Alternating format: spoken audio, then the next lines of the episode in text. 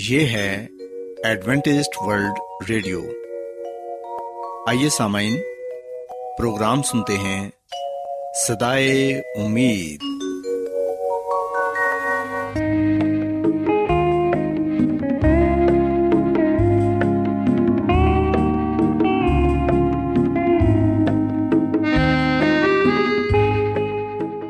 سامعین، پروگرام صدائے امید کے ساتھ میں آپ کی میزبان فراز سلیم اور صادق عبداللہ خان آپ کی خدمت میں حاضر ہیں۔ ہماری طرف سے آپ تمام سامعین کی خدمت میں آداب۔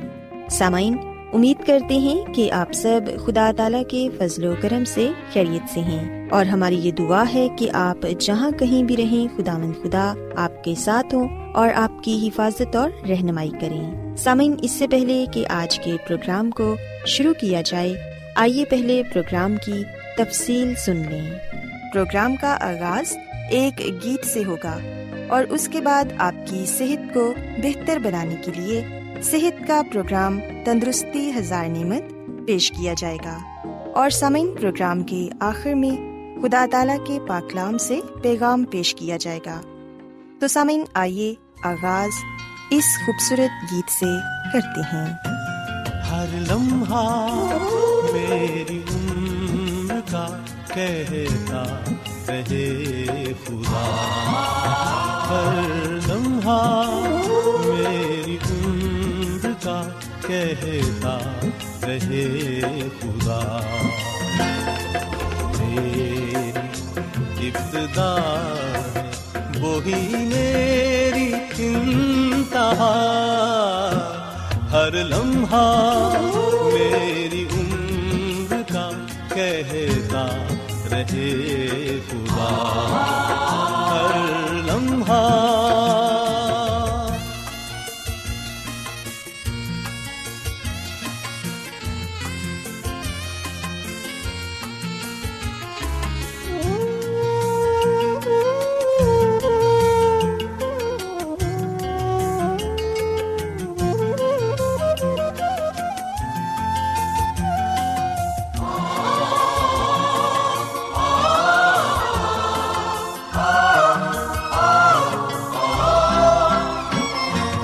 شبنم ترن یہ پھول یہ غنچے یہ کائنات،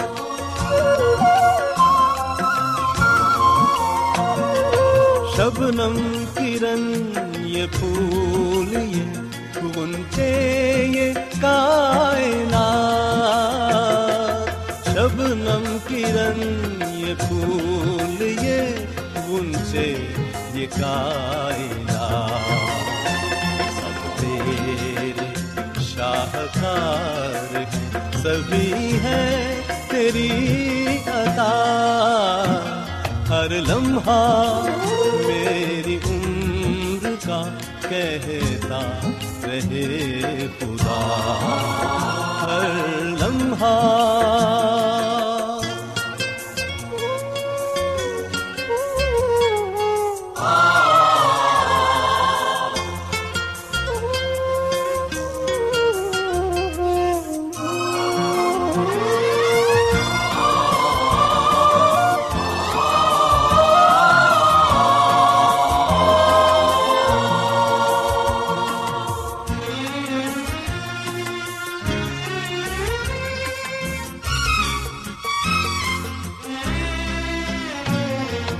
جب بھی تیرا کلام پڑھوں اس طرح پڑھوں،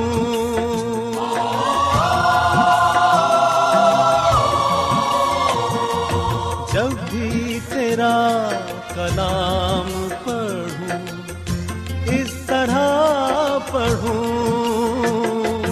جب بھی تیرا کلام پڑھوں پڑھوں، سجدے میں سر ہو میرا، لبوں پہ تیری ثنا، ہر لمحہ میری عمر کا کہتا رہے خدا، ہر لمحہ۔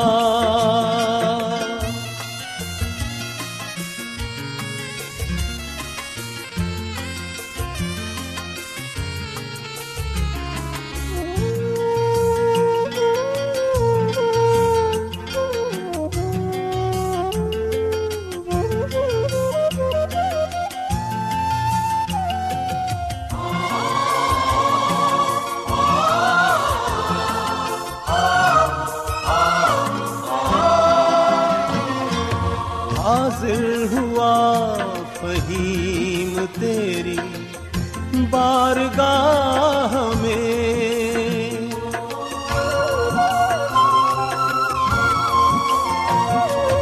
حاضر ہوا فہیم تیری بارگاہ میں، حاضر ہوا فہیم تیری بارگاہ میں، عاقبت بخیر یہی ہے میری دعا، ہر لمحہ میری عمر کا کہتا رہے خدا، ہر لمحہ میری عمر کا کہتا رہے خدا،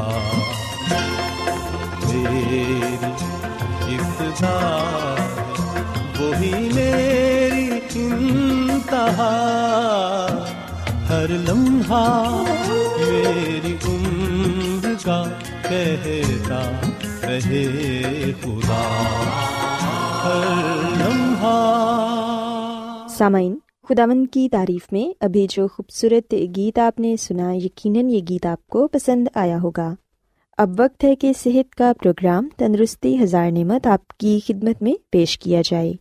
سامعین، آج کے پروگرام میں میں آپ کو پانچ ایسے سنہری اصولوں کے متعلق بتاؤں گی جن پر عمل کر کے آپ صحت مند اور بہترین زندگی گزار سکتے ہیں۔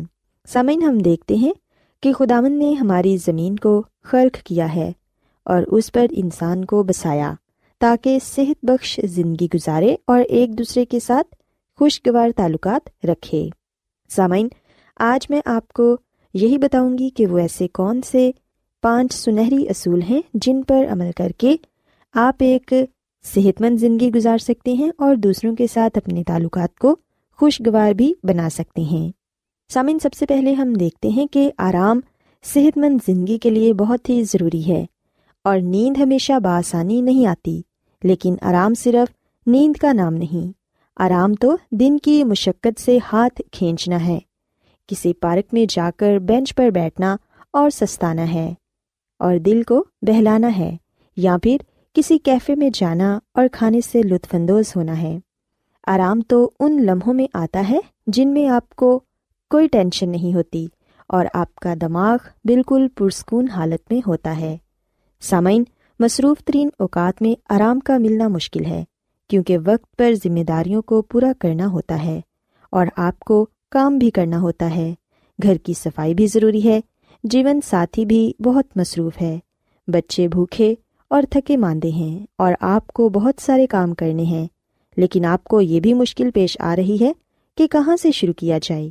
سامعین، یاد رکھیں کہ جو کام پہلے کرنے والے ہیں ان کو پہلے کریں اور ہر کام پر اپنی توجہ مرکوز نہ کریں، جن کو پہلے آپ نے نظر انداز کر دیا تھا ان کے متعلق پچھتانے کی کوئی ضرورت نہیں، جو بہت فوری اور ضروری کرنے کا کام ہے اسی پر توجہ مرکوز کریں۔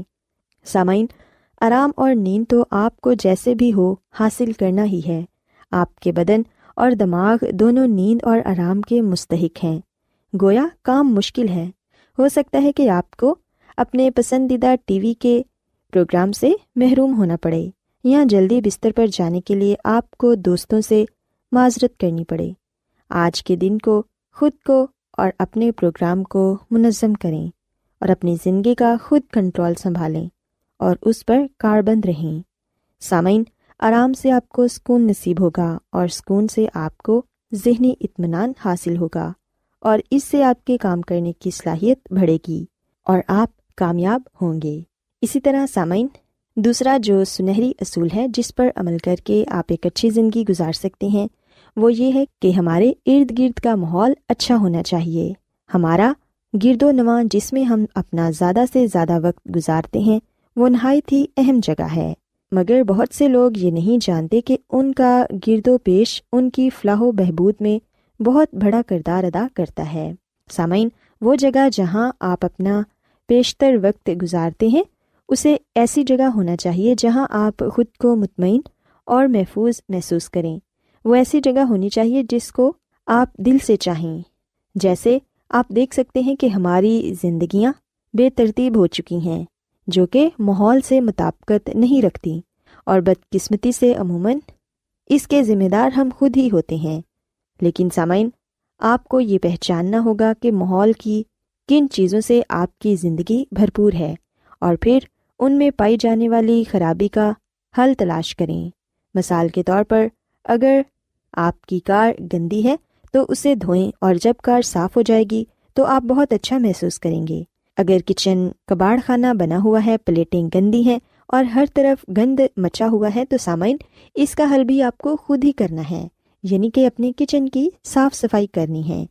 جتنی جلدی ممکن ہو سکے آپ یہ تمام کام نپٹا کے اپنے آپ کو سکون پہنچا سکتے ہیں۔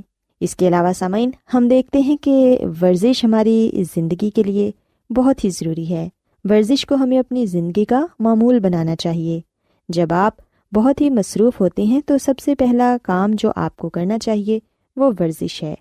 یہ عین ممکن ہے کہ ہم اپنے دوسرے تمام ضروری کاموں کو سو فیصد وقت دیتے ہیں اور خود کو بھول جاتے ہیں، اور جو ہماری ورزش کا وقت ہے اس کی پرواہ بھی نہیں کرتے۔ سامعین، یہ حماقت کبھی نہ کریں، کیونکہ اس کے برے اثرات آپ کو خود ہی بھگتنے پڑیں گے۔ ورزش نہ کرنے کے لیے آپ کا شاید یہ جواب ہو کہ میرے پاس وقت نہیں۔ شاید آپ ٹھیک کہہ رہے ہوں، مگر روزانہ ورزش کا ہرگز یہ مطلب نہیں کہ آپ کو جم میں داخلہ لینا ہے، بلکہ روزانہ ورزش سے آپ یہ مراد لے سکتے ہیں کہ آپ کو کچھ وقت پیدل چلنا ہے، اپنے لیے کچھ وقت نکالنا ہے۔ کیونکہ سامعین، ہم دیکھتے ہیں کہ آج کے جدید دور میں دباؤ اور بیزاریاں زندگی کا حصہ بن چکی ہیں، اور ان سے چھٹکارا پانے کا ایک بہترین طریقہ ورزش ہے۔ سو اس لیے ہمیں ورزش کو اپنی زندگی کا معمول ضرور بنانا چاہیے۔ سامعین، دوسروں پر اعتماد کرنا بھی سیکھیں۔ جب زندگی مشکل ہو جائے تو آپ کس پر اعتماد کرتے ہیں؟ زیادہ تر اپنے آپ پر، تاکہ اچھا فیصلہ کر سکیں، اور ان پر بھی جو آپ کے پیارے ہیں، خداوند پر، تاکہ وہ آپ کو پناہ دے۔ بھروسہ اور اعتبار ایسی چیز ہے جو ساری عمر بڑھتا رہتا ہے تاکہ پختگی تک پہنچ سکے۔ سامعین، جب کسی سے کچھ لیا نہیں تو اسے دینے کا سوال ہی پیدا نہیں ہوتا۔ اس لیے اگر آپ چاہتے ہیں کہ کوئی آپ کا اعتبار کرے تو آپ بھی دوسروں کا اعتبار کریں۔ سامعین، اعتماد کا اہم پہلو اس پر انحصار کرتا ہے کہ آپ کس پر اعتماد کرتے ہیں۔ وہ جو ایمان کی زندگی بسر کرتے ہیں وہ خوش و خرم زندگی بسر کرنے کا ارادہ رکھتے ہیں۔ خداوند پر بھروسہ رکھیں، یوں بھروسہ آپ کی زندگی میں روزمرہ کا معمول بن جائے گا۔ اور اعتماد کے بارے میں اور بھی بہت کچھ کہا جا سکتا ہے، مگر سب سے اہم بات یہ ہے کہ خود اعتمادی اپنے اندر پیدا کریں۔ جب آپ اپنے اندر خود اعتمادی پیدا کریں گے تو پھر آپ دوسروں پر بھی اعتماد کرنا سیکھ جائیں گے۔ آخر میں سامعین، میں آپ کو یہ کہنا چاہوں گی کہ دوسروں کے ساتھ اپنے تعلقات کو بہتر بنائیں۔ ہماری زندگیاں ایک دوسرے کے ساتھ اس طرح بنی ہوئی ہیں کہ ان کو ایک دوسرے سے جدا کرنا محال ہے۔ دنیا کا ہر شخص ایک دوسرے کے پہلو با پہلو چل رہا ہے۔ خاندان، دوستوں، احباب اور دوسرے واقف کار ایک دوسرے کی کامیابیوں، ترقیوں، غموں، پریشانیوں میں برابر کے شریک تک ہوتے ہیں۔ اس لیے وقت نکال کر لوگوں سے ملتے رہیں جو آپ سے محبت کرتے ہیں، آپ کی حوصلہ افزائی کرتے ہیں۔ خوشیوں کے واقعات ان کے ساتھ بانٹیے اور ایک دوسرے کے ساتھ صحت بخش تعلقات قائم کیجیے۔ سو سامعین، میں امید کرتی ہوں کہ آپ کو آج کا پروگرام پسند آیا ہوگا، اور آپ نے اس بات کو سیکھا ہوگا کہ صحت مند زندگی گزارنے کے لیے وہ کون سے پانچ سنہری اصول ہیں جن پر عمل کر کے آپ ایک اچھی اور بہترین زندگی گزار سکتے ہیں۔ کیا آپ بائبل کی مقدس پیشن گوئیوں اور نبوتوں کے سربستہ رازوں کو معلوم کرنا پسند کریں گے؟ کیا آپ دنیا کے ایسے رجحانات کے باعث پریشان ہیں جو گہری تاریکی کا اشارہ دیتے ہیں؟ ایڈوینٹسٹ ورلڈ ریڈیو سنتے رہیے، جو آپ سب کے لیے صدائے امید ہے۔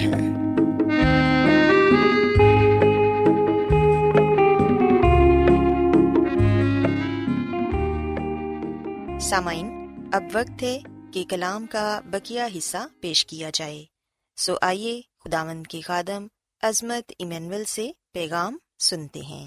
آئے ہم اب انسان کی تخلیق پر بات کرتے ہیں۔ پیدائش کی کتاب کے پہلے باب کی چھبیسویں اور ستائیسویں آیت میں لکھا ہے، خدا نے انسان کو اپنی صورت پر پیدا کیا، نر و ناری ان کو پیدا کیا۔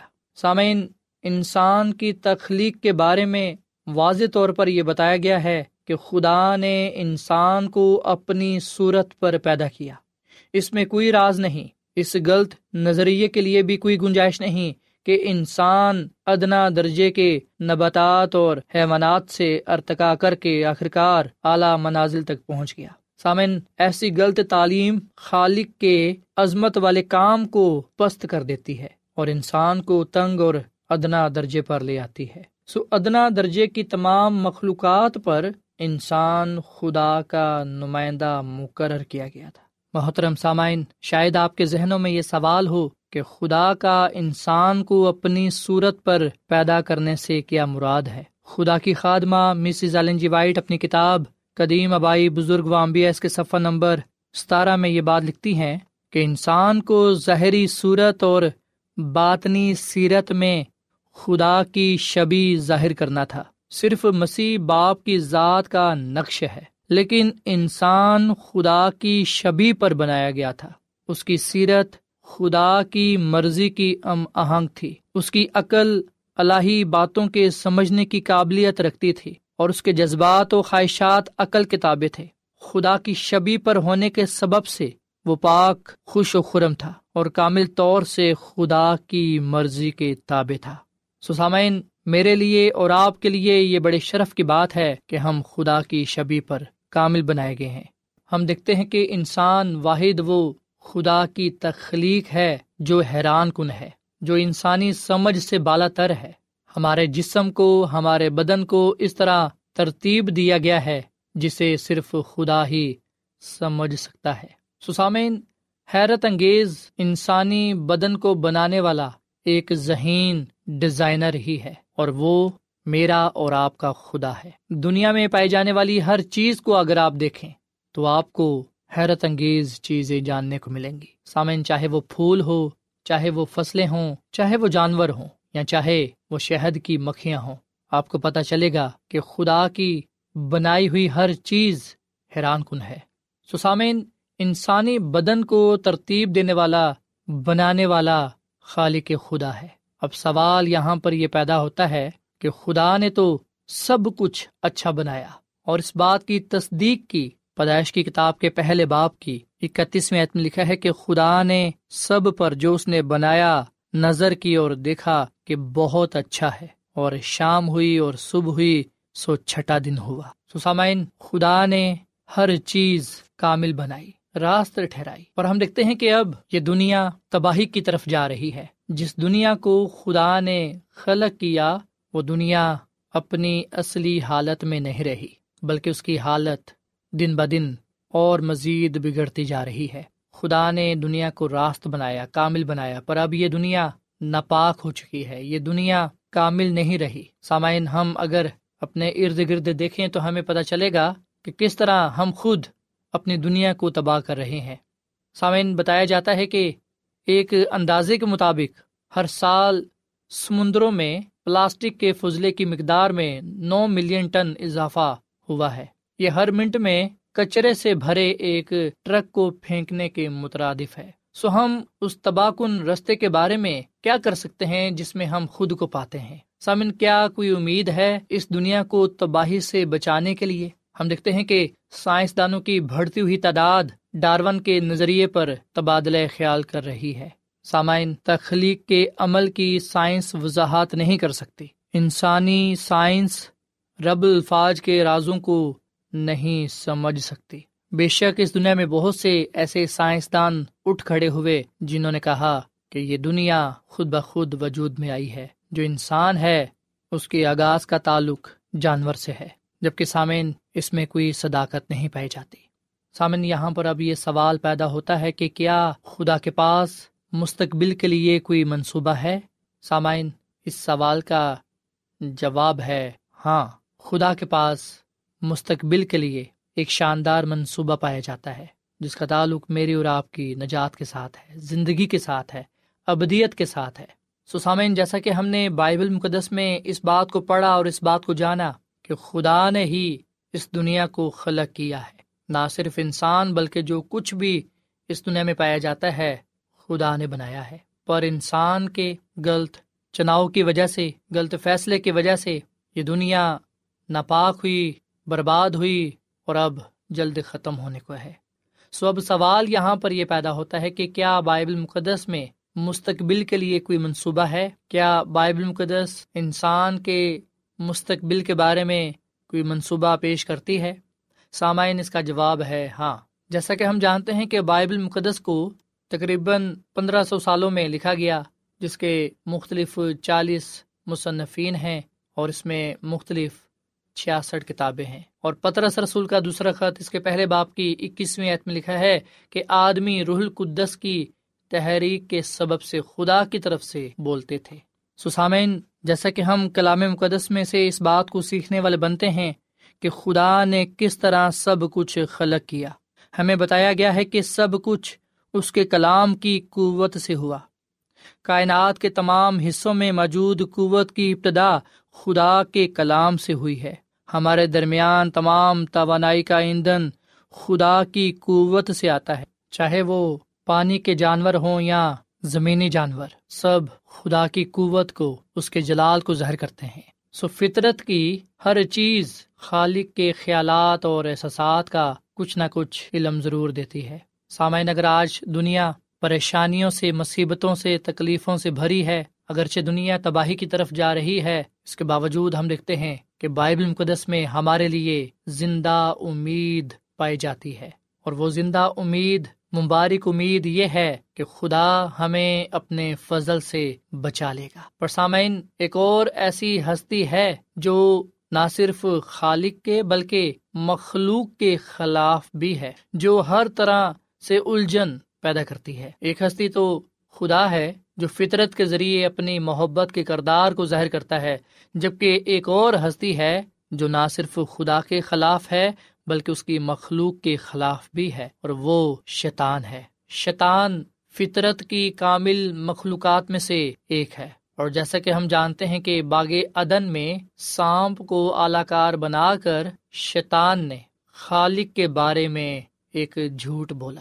شیطان نے خدا کے لوگوں کو، خدا کے گواہوں کو بے وفائی پر، نافرمانی پر ہمیشہ آمادہ یا قائل کرنے کی کوشش کی ہے۔ پر ہم دیکھتے ہیں کہ مسیح کی جو صلیب ہے وہ ہمیں بتاتی ہے کہ وہ ہم میں سے کسی کی بھی ہلاکت نہیں چاہتا، وہ ہم میں سے کسی کو بھی اپنے سے دور جاتے ہوئے نہیں دکھنا چاہتا۔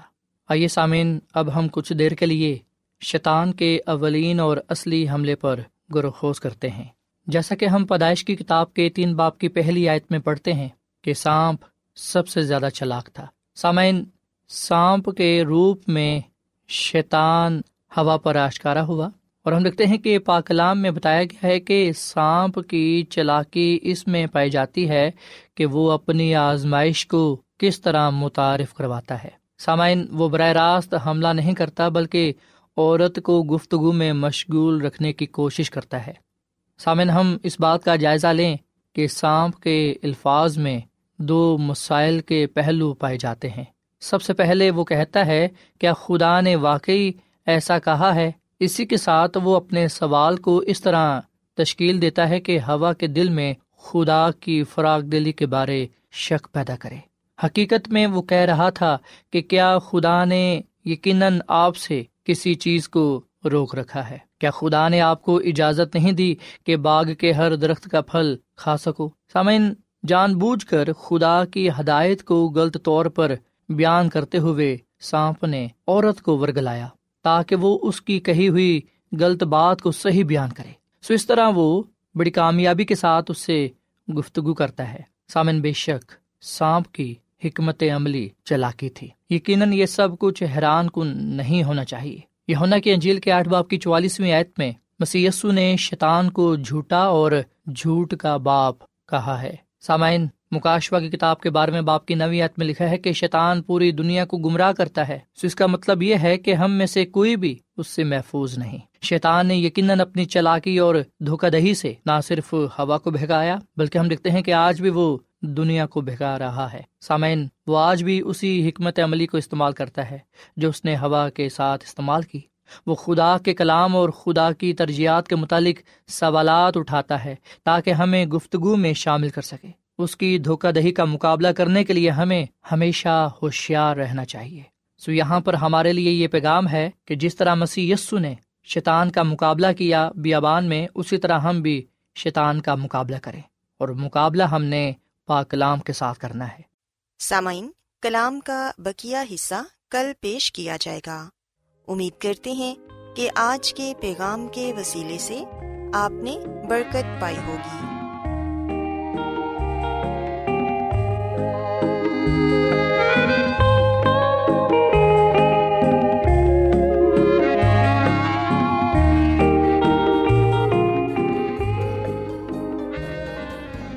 روزانہ ایڈوینٹسٹ ورلڈ ریڈیو چوبیس گھنٹے کا پروگرام جنوبی ایشیا کے لیے اردو، انگریزی، پنجابی، پشتو، سندھی اور بہت سی زبانوں میں پیش کرتا ہے۔